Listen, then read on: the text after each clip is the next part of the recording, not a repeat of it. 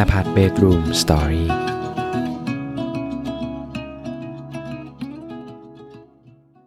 รื่องที่ผมอยากจะมาแชร์ให้กับเพื่อนๆในค่ำคืนนี้นะครับ จะเป็นเรื่องที่ผมอยากจะมาแชร์นะครับ บทเรียนที่เราได้เรียนรู้นะจากการออกจาก comfort zone นะครับก็คือการที่เราเนี่ยอยู่ที่เมลเบิร์นนะครับซึ่งมีงานประจำทำแล้วก็มีรายได้ที่มั่นคงนะฮะแต่เนื่องด้วยสภาวะทางจิตใจของเราที่เราอยากจะหาสิ่งท้าทายใหม่ๆ แล้วก็อยากจะให้ชีวิตมันมันมีพลังงาน มันมีแรงขับเคลื่อนมากขึ้นเนี่ย ผมก็เลยตัดสินใจย้ายมาอยู่แทสเมเนียนะครับ ที่เป็นสถานที่ที่เต็มไปด้วยธรรมชาติ ก็ในค่ำคืนนี้ผมก็อยากจะมาแชร์ บทเรียนที่ผมได้ออกจาก comfort zone นั้นนะ ว่าผมได้เรียนรู้อะไรจากมันบ้าง มาลองฟังไปพร้อมๆกันครับ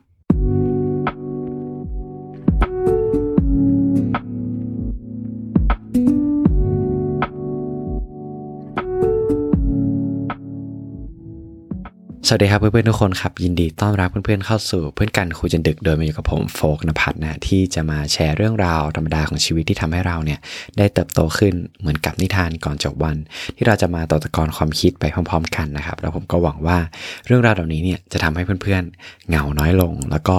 ตื่นขึ้นมาด้วยรอยยิ้มบนใบหน้านะครับ ก็เพื่อนๆเป็นยังไงบ้างครับ สบายกันดีหรือเปล่า ต้องบอกเลยว่าหลังจากที่อาทิตย์ที่แล้วเนี่ยผมได้ ปลดปล่อยนะความรู้สึกที่โดดเดี่ยวนะครับ จากการที่แบบอยู่ที่เต็นท์นะ ถ้าเพื่อนๆคนไหนได้ดูคลิปใน YouTube ก็จะเห็นว่าสภาพที่ผมอยู่ในตอนนั้นเนี่ยเป็นยังไง แต่ว่าในตอนนี้นะผมก็ได้มาอยู่ย้ายเข้ามาอยู่ที่บ้านนะฮะเป็นเป็นเขาเรียกเป็นแชร์เฮานะ ก็คือผมมีเพื่อนที่ที่เราแบบรู้จักกันเมื่อปีที่แล้วนะ ที่ทัสแมเนียเขามีห้องว่างนะ ผมก็เลยอขอย้ายมาอยู่ เพราะว่าหนึ่งก็คือเรา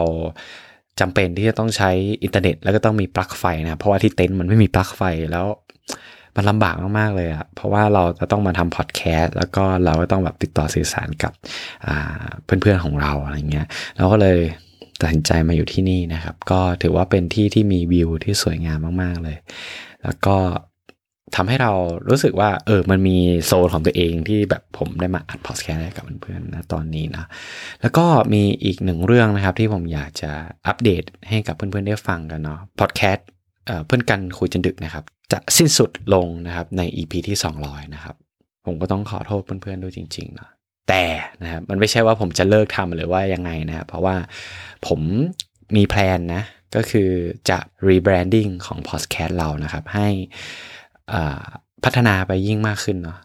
คือเราเรารู้สึกมานานแล้วล่ะไอ้กับเรื่องพอดแคสต์เนี่ยก็คือ เราทำพอดแคสต์มาที่แบบมาพูดคุยเรื่องราวต่างๆให้กับเพื่อนๆเนี่ยประมาณเกือบ3 ปีละ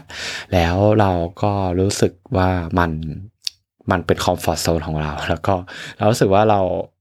เราอยากจะพัฒนาคอนเทนต์ของเราให้กับเพื่อนๆได้ได้ดีมากขึ้น แล้วก็ได้ เจาะจงมากขึ้นเนาะผมก็คิดว่ามันเป็นสิ่งที่ก็เสี่ยงเหมือนกันนะว่าเพื่อนๆอาจจะเลิกฟังหรือเปล่านะครับ แต่ว่าในพอดแคสต์ใหม่ของของเราเนี่ยนะฮะก็ยังคงมีตอนที่ผมจะมาเล่าเรื่องอะไร พวกนี้ให้กับเพื่อนๆอยู่นะครับ แต่ว่าผมแค่จะเปลี่ยนเป็นในการที่เราอยากจะมาแชร์เรื่องราวที่เราได้มาใช้ชีวิตอยู่ที่ต่างประเทศ การที่เราเอาชนะความรู้สึกต่างๆ ความรู้สึกโดดเดี่ยวความรู้สึก ที่เราอยู่ด้วยตัวคนเดียว เป็นคนไทยคนเดียวที่รายล้อมไปด้วยผู้คนที่ที่ไม่ใช่เป็นคนประเทศเดียวกันเออผมก็รู้สึกว่าคงมีเพื่อนคนไทยหลาย ๆ คนที่อยู่ที่ต่างประเทศ แล้วก็กำลังรู้สึกโดดเดี่ยวกำลังรู้สึกอยู่ตัวคนเดียว ผมรู้สึกว่าอยากจะมาอยู่เป็นเพื่อนกับเพื่อน ๆ นะครับ ที่กำลังเผชิญชีวิตที่ลำบากแล้วก็โดดเดี่ยวอยู่ที่แบบ ต่างแดนนะครับมันเป็นอะไรที่แบบผมอยากทำมากๆแล้วผมก็คิดว่ามันคงสร้างแรงบันดาลใจให้กับเพื่อนๆที่อยู่ที่ประเทศไทย แล้วก็สร้างกำลังใจให้กับเพื่อนๆที่อยู่ต่างประเทศด้วยนะครับมันเป็นสิ่งที่ผมอยากทำเนาะแล้วผมก็คิดว่ามันอาจจะเป็นการเดินถอยหลังของเราเพื่อที่จะก้าวไปข้างหน้า นั่นแหละ ผมก็จะสอบถามเพื่อนๆว่าเพื่อนๆยังจะยังคงอยู่เป็นเพื่อนกันไหมครับ เพื่อนๆคิดว่ายังไงครับกับกับไอเดียนี้นะ เพราะว่าเราคิดว่าการที่แบบเราเพื่อนๆมาฟังตรงนี้ก็คือเป็นเป็นเป็นรุ่นบุกเบิกของพอดแคสต์เราแล้วกันเนาะแต่ว่าเราก็คิดว่า บางทีแล้วการที่เราอยากจะเติบโตเราก็ต้องมีการเปลี่ยนแปลงอะไรบ้างเนาะเพื่อนๆคิดว่ายังไง คิดเห็นกันยังไงนะครับ ก็สามารถที่จะมาคอมเมนต์กันได้เนาะในช่องในทุกช่องทางนะก็มาเข้าสู่เรื่องราวที่ เราจะมาแชร์กับเพื่อนๆในค่ำคืนนี้กันเลยดีกว่า ก็อย่างที่ผมได้เล่าไปก่อนหน้านั้นนะว่าวันนี้เนี่ยผมอยากจะมาแชร์เรื่องของบทเรียนนะครับ ที่เราได้ออกจากคอมฟอร์ทโซนถ้าเพื่อนๆคนไหนเนี่ยที่เพิ่งมาฟังพอดแคสต์เพื่อกันคุยจนดึกนะครับเป็น EP แรกนะฮะก็ผมว่าจะบอกว่าผมเนี่ยเป็นเป็นคนไทยเนาะที่ ถือ working and holiday visa ที่มาอยู่ที่ออสเตรเลียนะครับ แล้วก็ในเมื่อไม่กี่เดือนก่อนเนี่ยผมก็ได้ย้ายไปทำงานที่อยู่เมลเบิร์นนะครับ เป็นเป็นเป็นการทำงานที่ stable นะครับ ก็คือมั่นคงนะทุกๆวันมีเงินเก็บนะครับทำงานวันละสิบชั่วโมงเก้าชั่วโมงสิบชั่วโมง ทุกๆวัน แต่ว่าเรากลับรู้สึกหมดไฟหมดพลังงานในการใช้ชีวิตแล้วก็แบบ รู้สึกว่าเราค่อยๆตายไปทีละนิดทีละนิดอะมันเป็นเราเรียกว่ามันเป็นความรู้สึกแบบคอมฟอร์ทโซนมากกว่า เพราะว่าเรารู้ได้ว่าวันถ้าเราตื่นวันวันพรุ่งนี้ เราก็ยังคงมีงานทำอยู่ ถ้าเราตื่นวันพรุ่งนี้ทุก ๆ อย่างมันก็คงเป็นไปตามเหมือนกับวันก่อน เหมือนกับแบบ เราใช้ชีวิตแบบจำเจแล้วก็สามซากจนบางครั้งความคิดสร้างสรรค์ของเรา create creativity ของเราเนี่ยมันก็แบบไม่มีเลย แล้วมันทำให้ productive ของเราในการที่แบบเรามาทำ podcast ไอเดียใหม่ ๆ ที่เราอยากจะพัฒนาหรือว่าการที่เราแบบมีความสุขกับชีวิตอะมันเริ่มน้อยลงน้อยลงจนมันถึงจุดจุดหนึ่งที่เราบอกกับตัวเองว่าเราไม่ไหวแล้ว เรา เราอยากจะลาออก อืม แล้วมันก็เลยเป็นจุดเริ่มต้นนะครับ ของการที่ผมตัดสินใจย้ายมาอยู่ที่แทสเมเนียอีกครั้งหนึ่งนะครับแทสเมเนียนะฮะก็คือเป็นเป็นรัฐรัฐหนึ่งนะในออสเตรเลียนะครับ แต่ว่าจะเป็นแบบเป็นรัฐที่เป็นเกาะแยกออกมาจากออสเตรเลีย ซึ่งแทสเมเนียเป็นเมืองที่เต็มไปด้วยธรรมชาตินะครับ แล้วก็เป็นเมืองที่สวยงามมาก ๆ เลย มีภูเขา มีทะเลนะครับ แต่ว่าจะเป็นโซนแบบโซนหนาว แล้วเมืองแทสเมเนียเนี่ยเป็นเมืองแรกนะครับ ที่พอพอเราจะบินมาออสเนี่ยคือเป็นเมืองที่เราตัดสินใจจะมาอยู่ เพราะว่ามันสวยแค่นั้นเองนะครับ แต่ว่า เราตอนนั้นเราไม่รู้ว่าแทสเมเนียเนี่ยมันมันมันมันมีอะไรบ้างนะครับ ผมก็คิดว่าแบบเออไปตายเอาดาบมาหน้าแล้วกัน แล้วก็ตอนนั้น แล้วผมก็มาใช้ชีวิตที่แทสเมเนียเนาะในในเดือนแรก ๆนะครับ ในเดือนแรกๆนั้นมันก็เต็มไปด้วยเรื่องราวที่หนักหน่วงนะเป็นอุปสรรคเป็นเป็นความรู้สึกที่เราไม่เคยรู้สึกมาก่อน อย่างเช่นแบบ การที่เราเดินไปสมัครงานร้านกาแฟที่โฮบาร์ตนะครับ เป็นเมืองในแทสเมเนียแหละแล้วแบบเต็มไปด้วยความแบบจิตตก ความโดดเดี่ยว ความเศร้าแบบว่า กูไม่มีใครแบบ อยู่เป็นเพื่อนไม่มีใครคุยด้วยแล้วแบบเป็นครั้งแรกที่เรามาอยู่ที่ต่างประเทศนะครับ แต่ว่าในตอนนั้นอะมีไฟไงในการที่เราตั้งปณิธานว่าเราจะพยายามที่จะไม่ส่งเสียงกับเพื่อนคนไทย เพราะว่าในๆเราก็มาอยู่ที่ต่างประเทศแล้วอะไรอย่างนี้นะครับ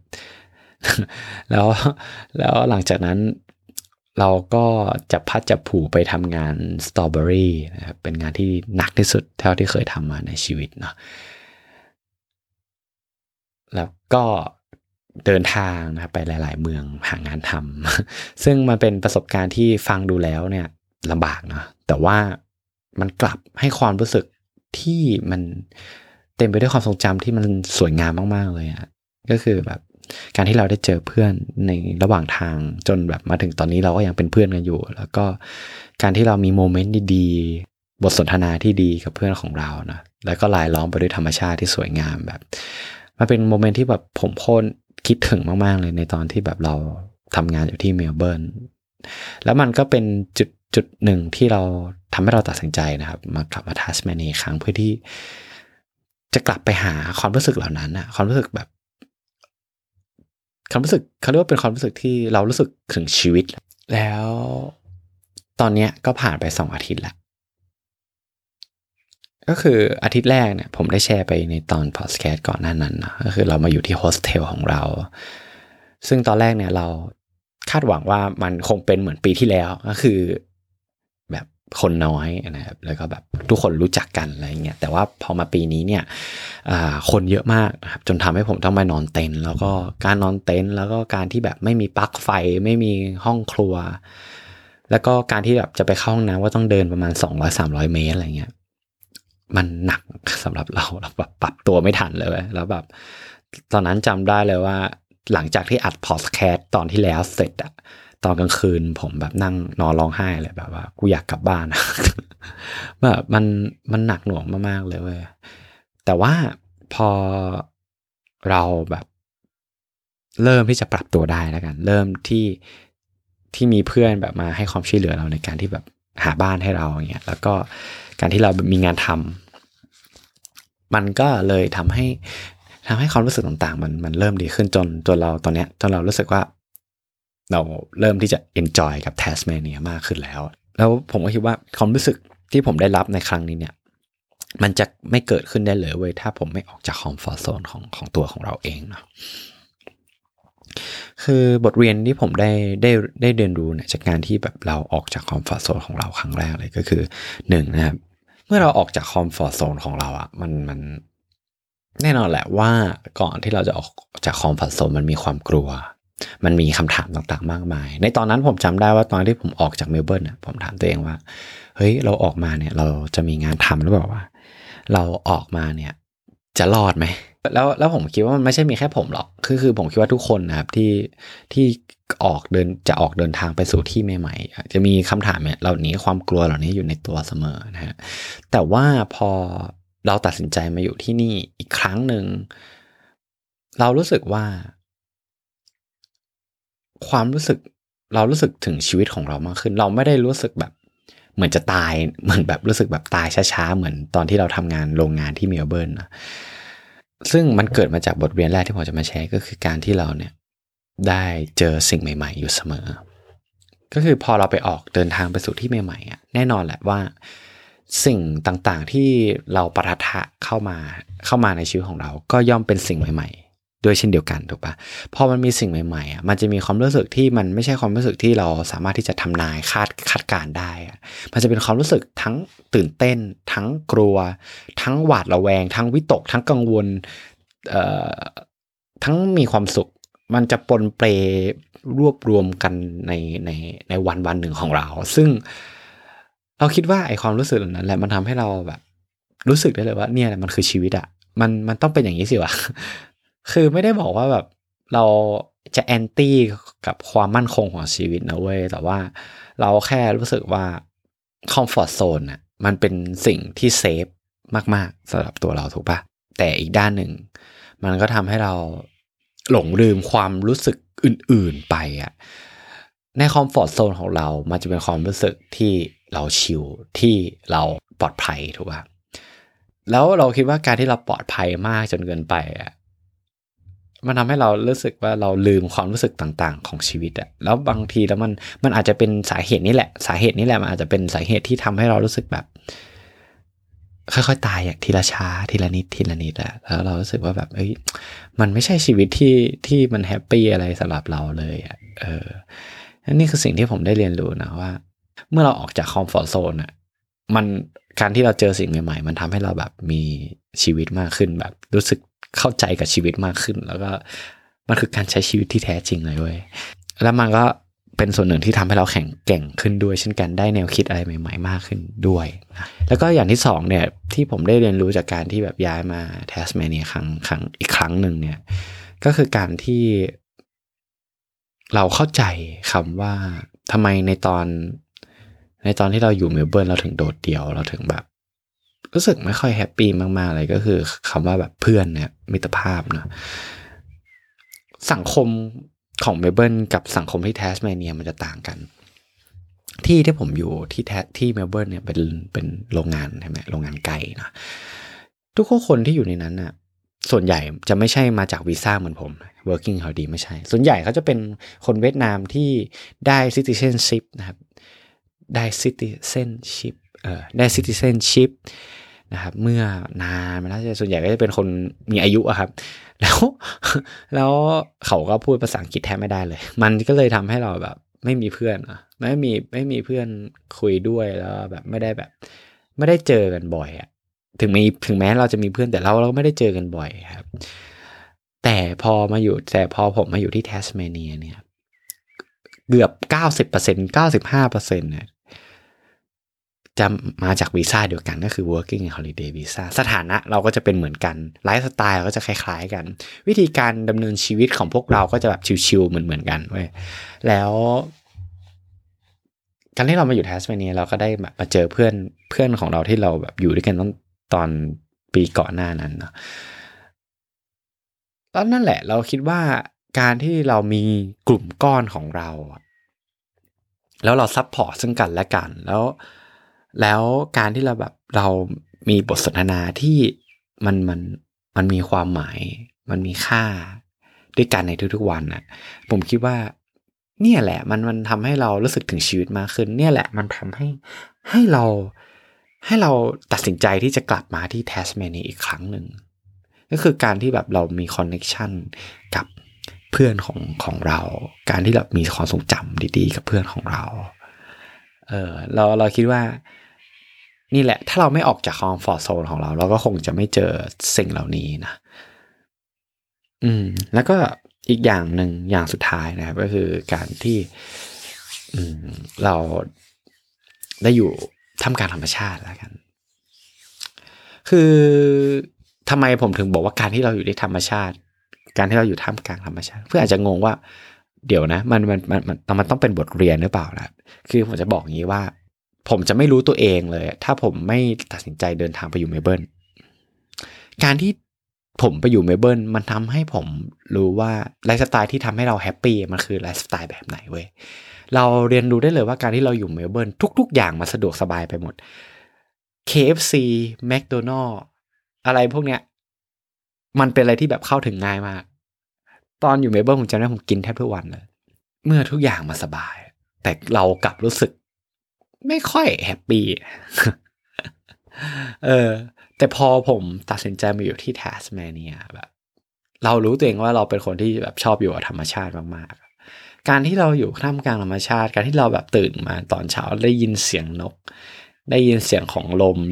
ที่มันพัดผ่านใบไม้อ๋ออันนี้จะพูดแบบเป็นสุนเป็นแบบสุนทรีนะเบอร์ไปหน่อย แต่ว่าทั้งนี้ทั้งนั้นเนี่ย มันทำให้เราได้รู้เลยว่าเราเป็นไลฟ์สไตล์ที่เราต้องการก็คือการที่เราแบบอยู่รอบรอบข้างธรรมชาติ การที่แบบไปอยู่เงียบๆอะ่ะ แล้วก็ เรารู้ได้เลยว่าแบบเราอาจจะชอบแบบความรู้สึกที่แบบแมคโดนัลล์แล้วก็ KFC มันหาได้ยากมันเป็นอะไรที่แบบ rare item อะเราเราชอบความรู้สึกนี้มากกว่าการที่แบบแมคโดนัลล์แล้วก็ KFC เป็นอะไรที่แบบหาง่ายมากๆ แล้วไอ้ทั้งสามอย่างเนี้ยมันก็ ผมก็จะไม่ผมจะไม่เรียนรู้ได้เลยเว้ยถ้าผมไม่กล้าที่จะเดินออกจาก comfort zone ของตัวเองเนาะ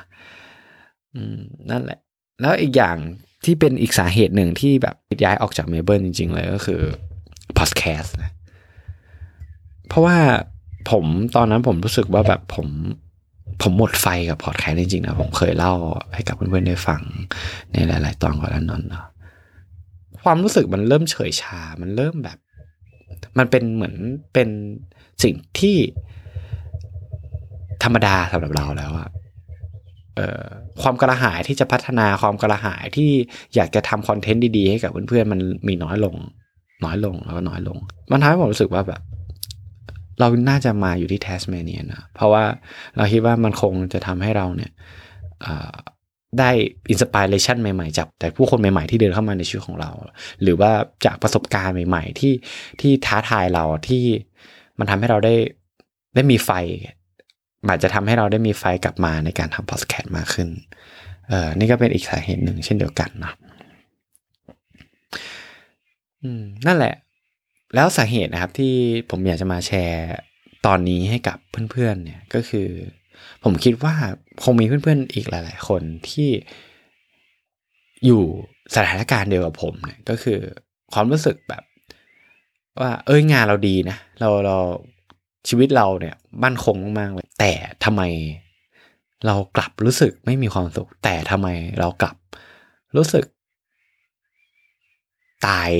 อย่างช้าๆ โดยที่ยังหายใจอยู่อะ ผมคิดว่านั่นน่ะมันคือสัญญาณที่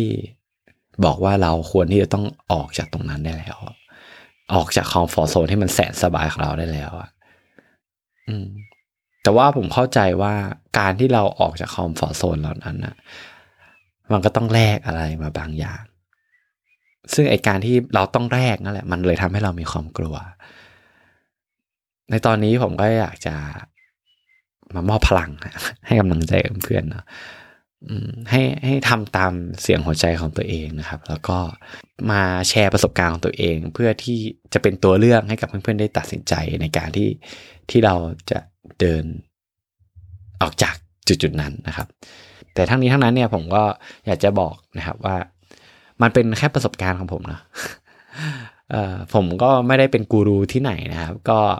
ท่านเพื่อนคนไหนฟังอยู่ก็โปรดใช้วิจารณญาณในการรับฟังด้วยละกันนะครับ ก็เรื่องที่ผมอยากจะมาแชร์ให้กับเพื่อนๆในอาทิตย์นี้นะครับ ก็มีเพียงเท่านี้เนาะก็มาลองฟังกันในอาทิตย์หน้าเนาะว่าเรื่องราวที่ผมจะมาแชร์กับเพื่อนๆจะเป็นแบบไหนนะครับก็สำหรับตอนนี้นะฮะผมฟงนภัทรต้องขอลาเพื่อนๆไปก่อนเนาะแล้วเรามาเจอกันใหม่ในอาทิตย์หน้านะครับ ผมก็ขอให้อาทิตย์นี้ของเพื่อนๆเป็นอาทิตย์ที่สดใสนะครับ แล้วก็เจอผู้คนดีๆเข้ามาในชีวิต ที่ทำให้เพื่อนๆเนี่ยมีรอยยิ้มนะครับในทุกๆวันนะครับ แล้วเรามาเจอกันใหม่ในอาทิตย์หน้านะแล้วเจอกันครับทุกคน บ๊ายบาย